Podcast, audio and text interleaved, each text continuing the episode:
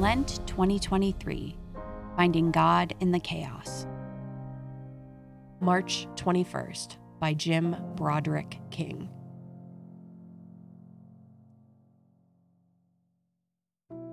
Twenty men on retreat, each with a unique experience of recovery, share their sacred stories.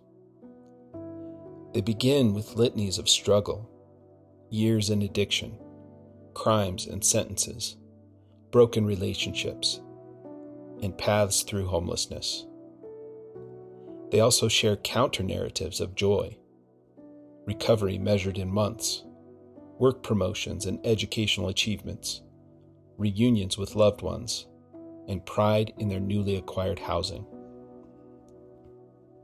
During tears, laughter, confessions, and joy in these stories, I find my attention drawn to a man I will call Jerry.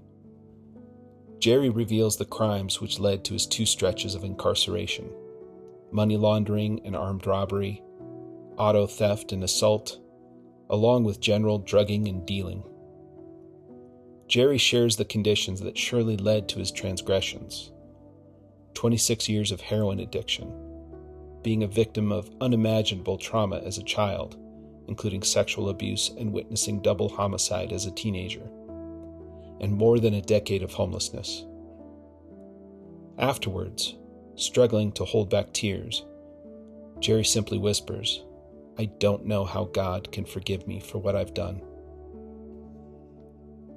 I am dumbstruck, not with the gravity of Jerry's missteps, but with the disbelief that anyone, especially this magnetic Jerry I am getting to know, would hesitate to trust God's love and mercy. Yes, all of those experiences would lead anyone to a place of doubt.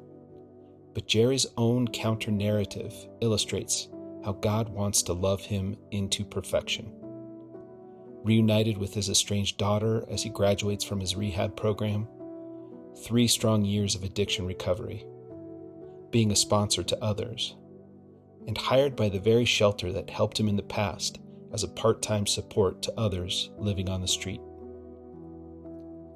God entered Jerry's life in the midst of chaos and now walks with him on a path of mercy and healing. I want Jerry to know that God forgave him, and me as well, long before our missteps.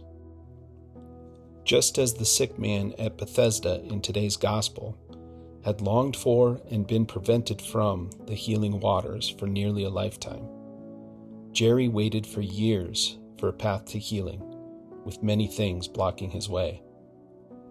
Like the sick man encountering Jesus, Jerry met caring people and the God of his understanding, revealing a path to healing. And Jerry will still meet so called better people who will judge and protest that his recovery doesn't follow the prescribed course, as if he were carrying his mat on the Sabbath. But I trust that both Jerry and I will be able to ignore those voices as we come to know more deeply how the Creator loves us closer to wholeness.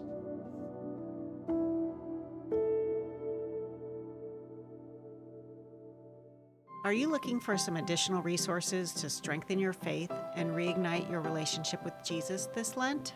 Join our friends at Hallow, the number one Catholic app in the world, in their Lenten prayer challenge Pray 40, led by Mark Wahlberg, Father Mike Schmitz, Jonathan Roumie, and more.